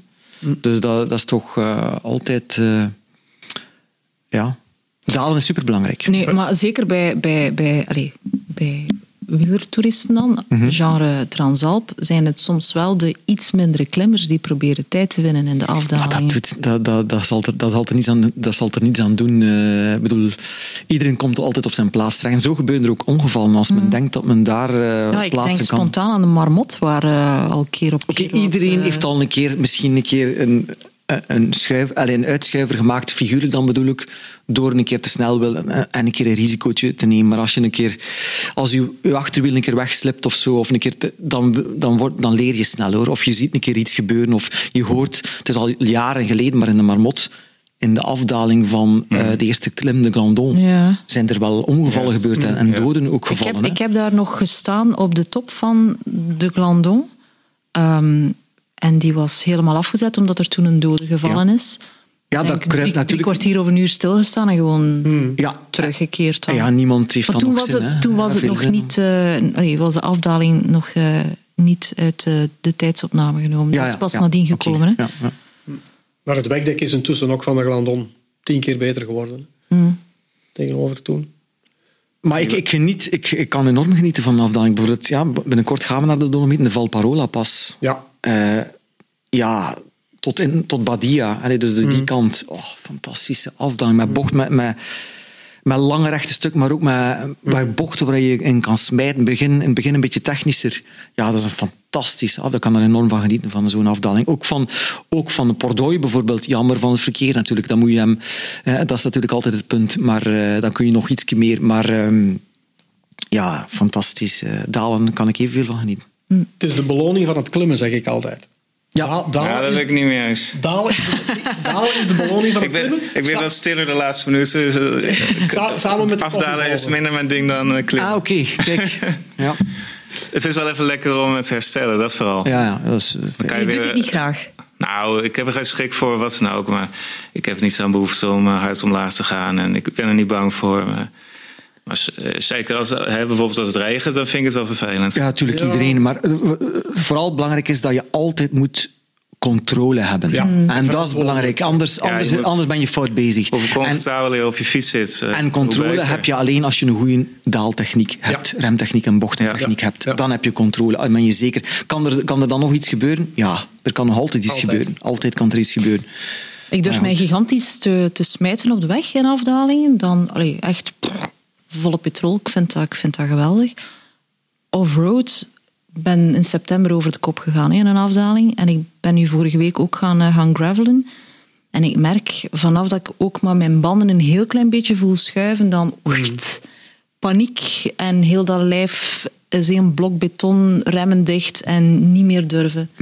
En ik weet ook niet hoe dat ik eraf geraak. Terwijl op de weg heb ik totaal geen angst. Ik kan dat wel begrijpen hoor. Maar dat is, dat is een totaal ander gevoel, hè. Afdalen op onverharde wegen. En dit heeft, het heeft vooral te maken met, met uw bandendruk al, denk ik. En ook eh kwestie van gewoonte.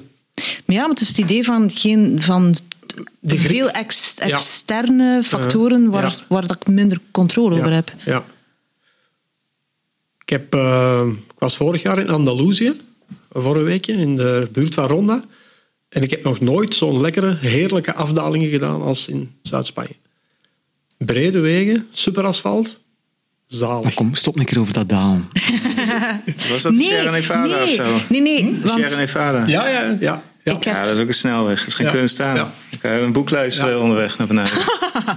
Ja, dus trouwens, die staat er nog niet in, maar dat is de Pico Valletta. Hè. Dat is de hoogst geasfalteerde berg. Je, Nou, je zal waarschijnlijk, zeggen, je zal waarschijnlijk iets De anders zeggen. laatste, de laatste kilometer Nee, is nee. gravel. Ik heb die vorig jaar gedaan. Je zit op een, op een hoogte van 3394 meter. Dat is echt dat is, dat is de max.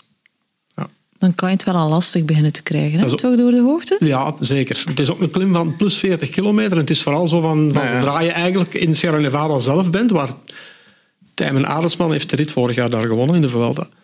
Eens je dan de eigenlijk zogezegd de weg voorbij bent, voorbij de bareel, zoals we zeggen. En je gaat eigenlijk op het stuk verder en de 3000 meter grens overschrijdt, dan voel je het wel. Heb je het allemaal binnengehouden? Daarboven? Nou, eh, ik was een beetje misselijk toen ik erboven Nee, kwam. dat viel goed mee. Ik had, Ik, ik, er kwamen daar twee mountainbikers binnen en die, die, eh, die gingen even later over een nek daar, Ja. eh, of 3400 Echt? meter. Overgeven, echt. Ja. Ja. nee, bij mij viel dat mee. Alleen ik had eh, een gehuurde fiets met 25 mm banden en die, eh, dat was niet ideaal op die gravel, die laatste kilometer. Maar de laatste drie kilometer, dan, zijn, dan heb je dus als asfaltstroken, met, daar zitten putten in, ja, die, die moeten echt zigzaggend Ik ontwijken. heb wel stukjes gelopen, eh, schoenplaatjes waren eh, naar de maan eh. Maar de ene letterlijk. kan beter tegen hoge hoogte dan, dan andere Mhm. fietsers. Hè? Dat is ook een beetje genetisch. Ik denk dat. Waar, waar ik vooral een probleem mee heb, de eerste dag als ik in de bergen ben, dat is eh, de druk in mijn oren tijdens mijn eerste beklimming. Maar dat is de volgende dag is dat weg. Ja, dat is heel vreemd. Als ik, Zoals in een vliegtuig. ja, als ik ga klimmen... Ik heb, ben- dat, ik heb dat meestal als ik naar deze podcast luister. Zo tuiten, tuitende oren eigenlijk altijd. Ja. Wat ging je eigenlijk zeggen over de kunst van het Ah, ja, dalen? ja, ja, ja. Ik, heb, ja, ja. ik heb dus in mijn boekenkast een oud boekje gevonden. Denk dat ik het al twintig jaar in mijn bezit heb. Van Martijn Bons, De kunst van dalen. En ja, was ooit geschreven omdat hij zelf heel veel schrik had van afdalingen. En die is op zoek gegaan naar ja, de gevaarlijkste afdalingen in de geschiedenis. En, eh, en de, de beste dalers. En eh, ik, ik ga er één klein stukje uithalen. Omdat dat wel iets schetst over, eh, over tijdswinst. Ehm, Rini Wagemans pakte naar eigen zeggen twee seconden per bocht in een afdaling. Wachtmans. Wachtmans. Ja. Wachtmans, sorry. Maar hij waagt misschien ook Wachtmans. wel heel veel. Hij berekende- Ik vind dat wel goed eigenlijk, Wachtmans. Hij bereken- hij berekende eens dat hij ongeveer eh 1100 bochten in een toer reed. Dat betekende dus 2200 seconden winst, 36 minuten en 40 seconden minder op de fiets zitten dan de concurrent. Dat is wel wat, hè? En geen Tour de France gewonnen. Nee, maar ja... Hij stond, stond wel bekend als een van de, Ja, Allee, nee, van de jaren, Eh, eh, jaren eh, 70, 60. Van de beste Wie zijn voor jullie momenteel de meest roekeloze dalers in het peloton? Roekeloze. Dat weten we niet, omdat we niet in het peloton zitten. Eh, nou ja, we hebben vorig jaar met de, de, de Poggio, uh, Maoric eh, gezien. ja, oké, ja. ja. Dat had, ze, die had drie keer zijn seizoen eh, ons even kunnen helpen, maar dat ging allemaal net goed. Ik denk dat ze in het peloton zelf dat beter nog weten, natuurlijk. En Die dan- was een goede daler. Hè? Ja, maar het meest roekeloze, zegt ze. Dus dat, dat weten ze enkel in het peloton Ja. zelf. En meest, ja. ik weet wel dat, dat ze vooral in eh, het peloton zelf in de bergen, dus de groepetto, veel sneller daalt dan de koplopers of, of de, de, de, de toppers. Ja. Omdat ze moeten binnen zijn. Dus daar Ja, wordt er ja, ja. veel Ah, sneller gedaald door de, door de sprinters en door de... Die trekken eigenlijk de groepetto... Dan eh, zie je minder in beeld dat natuurlijk. zie je minder in beeld. En daar zullen er waarschijnlijk toch wel een paar roekeloze dalen. Dat is, dat zijn, dat is weer ja, de techniek waarschijnlijk niet en niet... Ja, we hebben die Bonifacio toen ook gezien op de Cipressa volgens mij een aantal jaar geleden. Dat is een sprinter. Ja. En, eh, maar die was daar even vooruit. Dat was ook eh, fascinerend om te zien. Ja, we hebben Pitcock eh, dit jaar. Pitcock, eh, ja, Pitcock, ja. Pitcock, en niet alleen in de strade dan, waar hij zijn demarrage geplaatst heeft en daar die zotte afdaling reed en die motaar voorbij en, en Betjol en zo allemaal loste. Eh, maar we zagen ook dat filmpje dat dan daarvoor op social media eh, is verspreid, waarbij dat daar, daar die, die bochten afsneed enzovoort. Waarschijnlijk zal die, die kool toch wel afgezet zijn, want je had daar ook, Ja, hopelijk ja, ja. voor hem, want hij had daar toch ook eh, op een bepaald moment even een missertje net. Dus, maar dat zijn mannen die, die, ja, die beheersen die fiets zo goed. Ja, die gaan vlot over de 100 per uur soms. hè. Nibali werd gezegd inderdaad een, top, een topdaler. Maar je hebt hem Cancellara zien dalen in de gele trui in een Tour. Oh, die mannen kunnen allemaal met een fiets rijden. Zot, eh, ja. Pitcock heeft ook wel zijn techniek van het veldrijden en het mountainbiken. Dat is wel een voordeel, denk ik. Als je, als je, dan, als je daarmee begint, als jonge renner, bijvoorbeeld mountainbiken of cyclocrossen, je gaat naar de weg, dat je misschien toch wel een voordeel hebt. Plus ook, denk ik, gestalte. Ik denk dat het gestalte ook wel wat meespeelt. Misschien. We hebben hem vorig jaar, toen het hij die toerit gewonnen heeft, had hij ook een een enorme afdaling. eh, Ja. za- Zagen we hem ook echt bezig, zaten we in zijn zog. De camera zat in zijn zog en dat was ook wel Ik kan me indrukwekkend. moeilijk inbeelden dat bijvoorbeeld Johan van der Velde een goede daler was. Dat was eh, een grote mens. De Gavia-man, De Gavia-man. Ja, 1988. legendarisch. Je hebt wel bochten gemist van de velden, toch? In het Ja. Ook, volgens mij. Mm. Mm. Schone Ja, die klim, komen, Gavia eh, trouwens. Echt een schone klim. Die kon eh, bergop zelfs onderuit gaan eh, van de velden. Bekende op Praloop. Ja, de Gavia ook fantastisch natuurlijk. Ja, Praloop, dat is, eh Praloop hebben ze wel iets gezet boven om over Praloop te beginnen. Ik heb Oh. die, eh, 2016 was ik op Praloop en ik... eh, je weet wat daar gebeurd is in 75, een merk zijn even. Hè, en ik kom daar, er staat een grote boog. Ja, de tombeau, de... Tombeur du Cannibal. Ja, ja. de val van de kannibaal. Bernard Thévenet. Staat er dan ook bij, ja. Er is iets met die berg. eh, dat Ja, ze zijn een beetje lacherig dan ze over eh Eigenlijk, is dat, eh, ja, eigenlijk wel. Vond ik toch, dat is toch een beetje... Ze zijn heel chauvinistisch, de Fransen, maar Je hebt geen spuitbus eh ik vond er een beetje... Ja, ik, ik heb er met een fiets tegen gezet. Ja, natuurlijk trek ik daar foto's van, want ik ben niet gek van wielermonumenten. Echt gek. Oh, er zijn echt lelijke tussen trouwens. Maar goed. Dat is ook waar. Bij ons in de campen staat het er vol van, van wielermonumenten. Dat is wat. Maar eh, verder is Praloop niet echt een mooie klim, maar... eh, Nee. Legendarisch vanwege het voorval aan Berks daar in Dan heb je de Col d'Alos en de Cayol enzovoort. Dat is Fantastisch, koek natuurlijk. fantastisch ritje. Hè? ja, alles, alles. Champ, Cayol. 110 kilometer, 3500 Alles kilometer. vanuit Barcelona kunnen ja, doen. Alles van het Barcelonet is fantastisch. Dat is een van de mooiste standplaatsen in de, Ja. in de Alpen. Ja. Is eh Praloop. wielergeschiedenis, maakt dat voor jou een beklimming mm, nog mooier? ja, zeker. En zoek je dan echt op van deze beklimming heeft die en die en die rol gespeeld? En Ik ga, ik ga me niet wagen aan de kennis van Frederik, want die gaat tien keer meer zijn dan ik. Ik denk eh, dat daar misschien nog een grotere kenner is. Hier zit nog een grotere Hebben we nog een quiz? Maar- maar wieler- wielerhistorie- nee, nee, maar vuur, vuur me vragen af. Hè? Wielerhistorie interesseert me enorm. En ik denk dat dat komt... eh, ik, ik, woon niet ver van, het, eh, van de plaats waar Jean-Pierre Monserrat gestorven is. En ik heb dat eigenlijk niet bewust meegemaakt, want ik was maar zes jaar. Maar eh, mijn vader heeft me er heel dikwijls mee naartoe genomen. En ik stop daar rond 15 maart, dan maak ik een ritje bij ons in de Kempen. En dan stop ik altijd aan dat monument. En dat is een, gewoon een gigantisch monument. En dat is de reden dat wielermonumenten mij altijd geïnteresseerd hebben. Een van de mooiste wielermonumenten staat boven op de Pordoi. Ja, ah, breek mijn mond niet open. Ja, ben er ook al een paar keer Breek mijn mond maar- niet open. Wie zou dat kunnen zijn? più grande ciclista di tutti i tempi. Geen idee, Op geen nummer, idee. op nummer twee uit mijn boek, De Faunière. Ja, ook absoluut. Ja. Dat, dat, dat is, en je komt eigenlijk boven op die Faunière en Pantani die, staat die laatste bocht, en daar staat al zo'n gigantische grote bronzen of stenen Pantani. Stenen Pantani. Maar In de middel- Pantani staan er veel in Italië. Ik ben er denk ik al tien tegengekomen. In de- in nergens. de maar Copito nog meer. Maar echt in the middle of nowhere, hè. daar staat niks, alleen dat monument van Pantani. Ja. Maar je, wou, trouwens. je voelde waarschijnlijk een vraag opkomen, hè? omdat je zei van komt er nog een quizje? Nou, er ging iets dat jij veel, eh, Frederik, veel van uh, wielrennen Ik heb niks gezegd, heeft dat gezegd. Hè. Uh, maar ik denk dat jij daar, uh, omdat je zo... ik heb wel vorig jaar een, uh, een wielerquiz gewonnen samen met twee collega's. Dus ja, ik weet wel iets. Dan, dan, maar het niveau was niet heel hoog. Het is niet, het is niet nodig om vragen te stellen. Misschien moet ik jullie met, met, met drieën dan meepakken naar een wielerquiz. Nee, nee, nee, nee. nee. Ik, nou, ik ben altijd ik ben heel slecht voor in wielerquizjes. Ja. Maar voor, aan welke beklimming, ik ga nu niet zeggen Cole, aan welke beklimming hangt voor jou de mooiste wielergeschiedenis?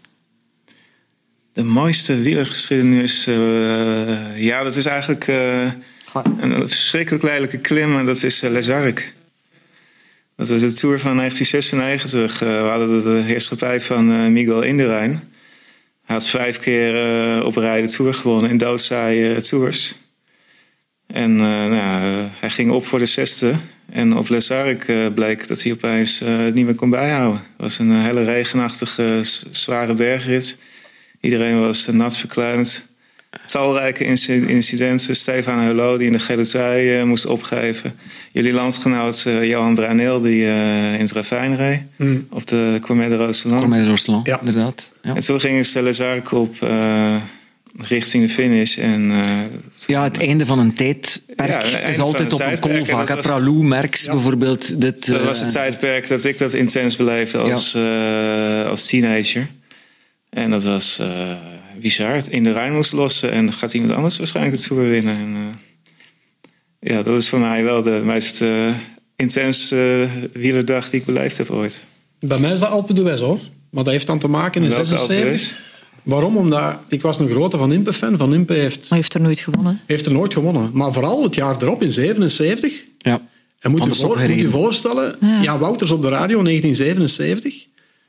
En van zodra dat Fred de Bruyne begon, dan zette mijn vader een tv op. en wij waren er al op de West aan het kijken en Van Impe werd aangereden. Mm -hmm. En dat was denk ik voor, voor mij de meest triestige dag in mijn, in mijn jeugd. Maar wat ik de meest legendarische col vind, is toch wel de Puy. En dat is een col, waar je, een berg eigenlijk, het is eigenlijk geen col, waar je eigenlijk ook zomaar niet meer op mocht vanwege de trein. Maar er is een uh, Franse wielertristenclub die één keer per jaar de Puy ter beschikking heeft. Eind juni vorig jaar was ik daar met die Franse wielerclub. 350 toeristen. En dan toch wel vanwege het duel Poulidor-Anquetil en ook vanwege de story met ja. Merckx. Ja. ja. En dit jaar zit Puy de Dôme terug in een... En je weet toch wie dat de eerste winnaar is, hè? Op de Puy de Dôme? Oh, ja, ja, oh god. Het schijnt een dingetje te zijn hier, die naam. Ja, hij heeft iets met koppie. Ik vrees als Frederik ooit een wielerquiz samenstelt dat 95 van de 100 nee, nee, nee. vragen over Zeker niet. koppie gaan. Maar uh, het is mijn missie, hè. Ja. moet het altijd een keer vertellen. Hebben jullie ook alles van Martin Ros uh, heb je dan gelezen waarschijnlijk? Uiteraard. Martin ja. Ros was een grote fan. Hè. Ja. helaas ons ontvallen. Maar uh, inderdaad. Uh, de, de, de groot, ik denk ook de Galibier niet te onderschatten in de wielergeschiedenis natuurlijk. Hè. Dat is, nee. Ik denk dat dat echt wel ook een iconische klim is uit de wielergeschiedenis. Maar voor mij is het inderdaad wel het Bordeaux, ja. Vijf keer als eerste boven, dus hm. voilà. Ik heb het gevoel, Michiel, dat, uh, dat jij liefst alleen klimt. Om dan helemaal te genieten van die wielergeschiedenis en die omgeving. Ja, dat heeft... Maar dat heeft ook een beetje te maken met uh, dat ik altijd aan het... Uh, hoe zeg je dat? Aan het... in kaart brengen bezig ben. Ik ben fotootjes aan het maken, ja. dus ik kijk om me heen. Ik, ik schiet een fotootje naar voren, ik schiet een fotootje naar achter, ik stop even. En dat is vooral heel irritant voor eventuele fietsers om me heen die met mij mee willen fietsen. Maar ik, ik, zou dat dus niet kunnen. Hè. Zo, ik, ik, ik, ik, ik wil gewoon niet stoppen. Ik, ik stop bijna niet. Ik zou, te zijn inderdaad, als je zegt als het echt slecht gaat, als je je niet goed voelt, dan oké, okay, dan ik stoppen en dan kan ik een foto nemen. maar uh, doorgaans, ik ga niet stoppen uh, in mijn beklemming bijvoorbeeld. Dus, Nochtans, je hebt er wel al ja, je, bent veel, er wel al. Sportiever, uh, jij hebt een sportievere focus, denk ik. Uh. Ja, ja, maar ja, daarom niet. Maar ik, ik zit graag in dat ritme en dan dat doorbreekt dat allemaal. En ik zou, nee, Nee, maar Wat ik wel heel leuk vind, is dat jij er al in geslaagd bent om historische wielerfoto's op bekende beklimmingen. Ah, dat is, dat is, een van opnieuw- mijn, ja. dat is mijn fetish. Hè. Ja, dat, dat is, dat is gewoon fantastisch. dat, Ja, is, hè? dat is een van mijn fetishen. Dat, hè. Eh, dus sokken, al- lange, sokken, lange sokken is een van mijn fetishen. Fausto Coppi natuurlijk ook, uiteraard, op nummer één. En, en, en dat zeker ook het, het- de reconstructie van eh, historische wielerfoto's. Ja, de- ik vind dat zo intrigerend hoe dat een plek kan veranderen of gelijk blijft. En, dus, en, en ook zieken- zoeken waar is die foto genomen, op welke plek van de kol. Bijvoorbeeld de specifieke foto van, het nu weer over Coppi en Bartali, die die bidon eh, of die fles water eh, doorgeeft aan elkaar. Die specifieke plek, ik wil dat weten. Hè. Ik, ik wil weten waar die specifieke plek is. En dan zit je te zoeken op Street View enzovoort en dingen en op de plek zelf. En dan kijk je met de fotograaf en dan, daar is van hem anseneren. Ja, ik vind dat iets hebben. Ja, ik kan er niet aan doen. Hoeveel, hoeveel van die foto's heb je intussen al? Zijn die ergens te zien? Nee, maar ja, dat is meer een, een, een intern, we gaan er de mensen niet mee, mee eh, lastig van. nee, nee, maar voor de Col de Vars bijvoorbeeld, de, Col, de, de Col de Vars, eh, de, ik heb die, die epische rit eh Cuneo Pinerolo uit eh, de Giro van 1949. En één, er zijn heel weinig foto's van, tenzij misschien nog in bepaalde Italiaanse archieven, maar die nog niet ontsloten zijn. Maar, en de, een, van de een van de bochten toen Koppie al weg was, was de Col de Vars. En we hebben die bocht dan ook gevonden en- gereconstrueerd. En eigenlijk is dat wel iets speciaals. Dat vind ik heel bijzonder. En dat is ook het unieke, ik heb dat al vaak gezegd in deze podcast, dat is echt het magische van het fietsen. Hè. We fietsen eigenlijk op dezelfde plekken van die, die grote mensen, hè, van die grote kampioenen. En dan ga jij zelf poseren En ja, als, dan, dan, als kopie. dan in proberen ja, natuurlijk, ja, natuurlijk Ja, dan proberen we. Ik voel mij geen kopie natuurlijk, hè, maar Beetje. eh, verre van. Maar, eh, verre van, maar eh, ik probeer dan wel de pedaalslag net op hetzelfde moment ook hetzelfde te hebben. Oké, dat is- Juist, Dus, eh, pedalen omhoog. ja, ja, juist. Dan, eh, dan moet, daar gaat soms wel een beetje tijd over. Maar, Is er nog eentje in de eh, maak? een- Eh, nee, epische rit. Ja, kijk, Nee, binnenkort... nee, zo'n foto, hè? Ah, dat, wow, ja, dat is misschien nu, dat weet ik niet. Eh, dat, is, dat zou kunnen als we nu naar de Dolomieten gaan. Dus, dus, daar heb ik zeker nog een paar foto's. Eh, Pardooi? die kunnen. Nee, nee, daar hebben we al een keer iets rond gedaan. De Sella Pas hebben we ook al eens gedaan. Maar die staan in Epic Rides, hè, die foto's. Ja, ja. Of je, hebt ja. die ook, je hebt die ook laten zien op... op, op Ja, een paar, ja, daar ging het soms over en José Ja. deed daar dan Ik een beetje lachen vond dat over. gewoon- Ik vond dat, ik vond dat geweldig. Ik vond Ja. dat ook Ik vond dat echt geweldig. Maar ik vind dat wel, dat is iets leuk. Dat is een, een zijsprongetje, maar dat is wel. Ik vind dat het magische aan het fietsen en aan het wielrennen. Nou, ik heb wel eens eh, dat ik eh, renners op tv zie, eh, gewoon in, in actuele wedstrijden, die een bepaalde stijl hebben. En dan gaat het zo in mijn hoofd zitten, dat ik dan, als ik dan zelf op de fiets zit, dat ik dan het gevoel heb dat ik die stijl eh probeer na te doen. Dat kan. Snap je wat ik bedoel? Dat zou Dus kunnen. dat ja. een beetje in- in- in- imiteren van... eh, Dat doe, ik- dat, dat, dat, probeer ik, dat, dat doe ik nu niet echt eigenlijk, imiteren niet, maar, maar eh, ik ben gewoon vooral geïntrigeerd. En zeker oude historische foto's, en je ziet daar zo'n paar pieken en je kunt niet echt situeren waar. En dan op zoek gaan waar het is genomen, dat beeld, dat vind ik wel iets hebben. Waar focus jij op als je foto's neemt? Waar focus ik op? Eh, ik vind het altijd wel mooi als er contrast is in eh, eh, kleurzetting. Dus alleen maar een, een, een grijze berg eh, met een groene wei vind ik iets te saai. Dus vaak... Ik, mijn- niet zo Pyreneeën dan, want Nou, de- vaak, vaak bijvoorbeeld een, een kerkje of een ander gebouwtje. Of, of een, een verkeersbord waarvan sommige mensen zeggen dan... ja, waarom, waarom had je niet even één meter verder kunnen doen... was het verkeersbord er niet op. Nee, maar daardoor krijg je het contrast in, in, eh, in het beeld... waardoor hetgene wat afwijkt van het, het verkeersbord... weer eh, meer gaat eh, opvallen. Eh, ik weet niet of dat klopt volgens de eh, theoretici achter de fotografie, maar zo ervaar ik het. Een soort eh, contrast in objecten in de foto. Dus, dus iets, iets wat vels is, het liefst.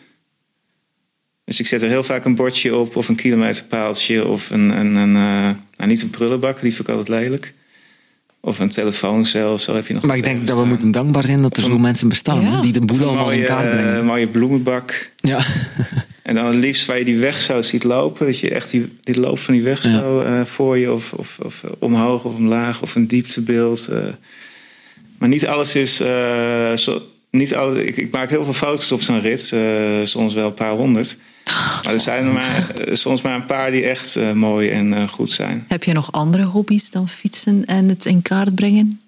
Nou ja, ik En heb de grote eh, historische database nog. En eh dat is het wel een beetje. Ha- Hangen er uitvergrote foto's van, eh, van bergen bij jullie in de woonkamer of slaapkamer?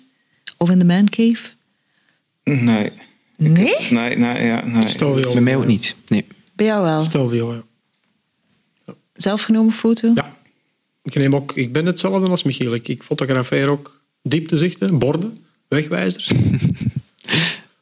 Onze huisfotograaf zou nu al eh, wegkijken naar die bordjes daar. Soms zeg ik van ja, zet ook een keer details op van een, was een beklimming, een bordje, zo'n een keer. eh, en dan krijg je dit van me. Ik heb ene keer een bordje gefotografeerd, Col. Dat was op 30 december 2021 en dat was op de Van toe. Ik ben toch tot voorbij Chalerna gera- geraakt. Ik zet er ook heel graag eh, dieren op trouwens. Ja. Dieren in de wei. Ah ja. Maar ik heb eh, liefst geen mensen, op een of andere manier. Ja, ja, dat, ik, eigenlijk, dus de vraag was ook, eh, fiets jij graag, hè, daarnet vroeg jij, fiets jij graag alleen? Ik denk dat echt, wat moet ik opletten wat ik zeg, ehm koolfietsers dat eigenlijk heel graag alleen fietsen. Absoluut. En dat geldt voor mij ook bijvoorbeeld. Ik, ik fiets graag alleen op de kool. Ja, ik ook. Dat geldt voor iedereen, denk ik. En niet alleen op beklimmingen. Ik durf het soms hebben in de Vlaanders. Als ik Soms. Ben, dat, ik, dat ik denk van, maar zwijg nu eens vijf minuten dat ik wat meer van de omgeving ja, kan ik- denk zeker, en, en die indrukken die je hebt bij het klimmen en, en al je zintuigen gaan open, allee, je staat open voor al die dingen die je binnenkrijgt, ja, dat kan je het best alleen verwerken. Als mensen mijn foto's zien, dan zeggen ze, lijkt het wel eens voor hun alsof er een apocalypse is geweest. Want ik ben overal, maar nergens zie je een mens. Of je moet heel goed zien. ik, wacht altijd, ik wacht altijd precies het goede moment af, Ja. ook in een dorpje of Ja. op zo'n pleintje. Als er net even Ja. geen mens is, dan klik. Ja. En dan wil ik zo een minuut voor blijven staan, en soms nog wel iets langer. Ja. Het is niet gemakkelijk Herkenbaar. bovenop een kol in de zomer. Want dan is het meestal... Nee, sommige calls is het niet te doen. En al zeker niet op de Van Toe. Maar het mooiste is september ook. Hè? Ja, ja. Ik denk dat dat, eh, en zeker niet in Italië in augustus gaan enzovoort. Nee, nee, nee. En, en eigenlijk, ja, we weten allemaal wat het probleem is met heel veel calls. Hè. En Stelvio en toestanden, en motards. En, eh, ik, heb, ik heb niks tegen motorrijders of zo. Maar het, het grote, ja, dat zorgt er toch wel voor dat we andere calls beginnen op te zoeken. Ook stilletjes aan Cirque de Tromboes bijvoorbeeld. Of andere eh, kleinere verborgen pareltjes. We zijn al heel lang aan het praten. Hè. Ehm, We kunnen verder gaan. we echt kunnen waar. zeker verder gaan. Maar ik wil, ik, ik wil eens horen wat, wat jullie vakantieplannen zijn. Beklimmingsplannen. Voor Ik ga dit jaar. naar eh, Spanje in juli. Met eh, een groepsreis van uh, High Roads. Eh, ik, doe heel veel, ik heb heel veel groepsreizen gedaan. Niet dat ik dan met een groep fiets. Maar Voor een individuele fietser. eh, Ja, maar ik vind het wel gezellig. eh, het, de bedrijvigheid eromheen. Hè, bij het ontbijt, na de rit.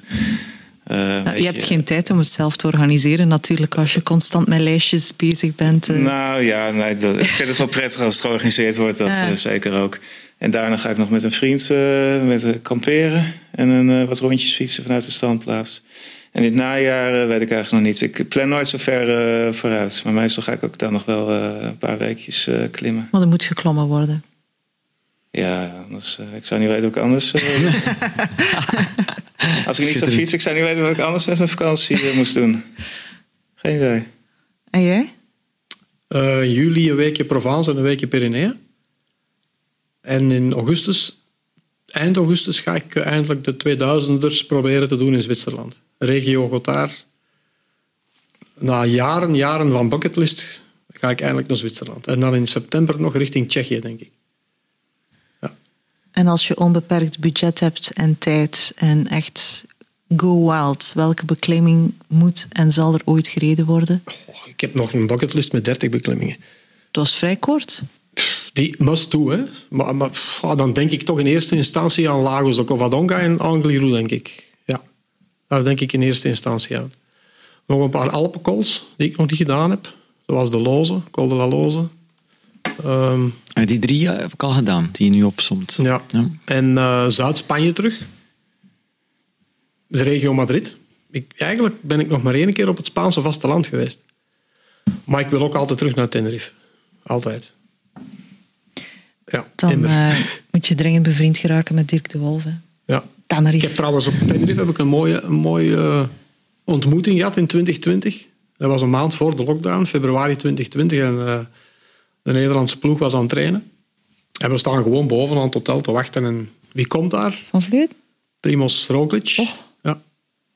Ik heb heel vriendelijk Primoz Roglic aangesproken en ik denk dat wij gewoon 20 minuten hebben staan babbelen. Echt, dat was abnormaal lang.